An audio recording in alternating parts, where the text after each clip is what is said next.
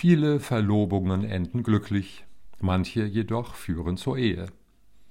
Und manchmal kommt aus ungeahnter Richtung ein Retter. Gottes Friede sei mit dir. Ein Einsatzkrimi von Michael Meergard. Ihre Erwiderung, es gehe ihr schon seit Jahren genau so, nein, viel schlimmer noch. Auf seine Replik, er könne es mit ihr, der ewig Keifenden, nicht mehr aushalten und wünsche sie zur Hölle,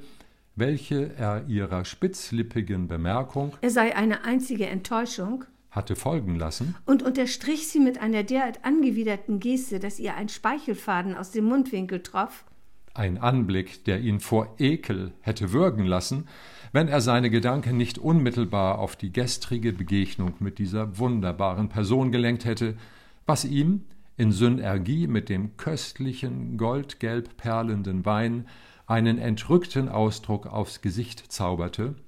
welcher ihn in den Augen seiner Frau zu dem einfältigen Cretin werden ließ, der er, sie hatte es sich nur nie eingestehen können, eigentlich schon immer gewesen war, ganz im Gegensatz zu dem faszinierenden Gottfried,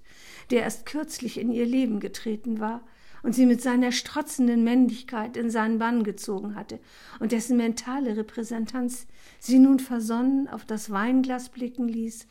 welches sie für ihren Mann sozusagen final präpariert hatte,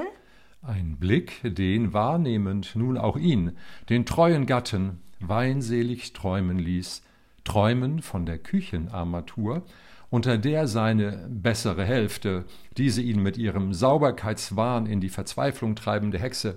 sicher sogleich sein Weinglas, wieso trank sie eigentlich nichts, abspülen würde und welche er sehr geschickt und unscheinbar mit dem Hausstrom vernetzt hatte, was ihn mit einem Schlag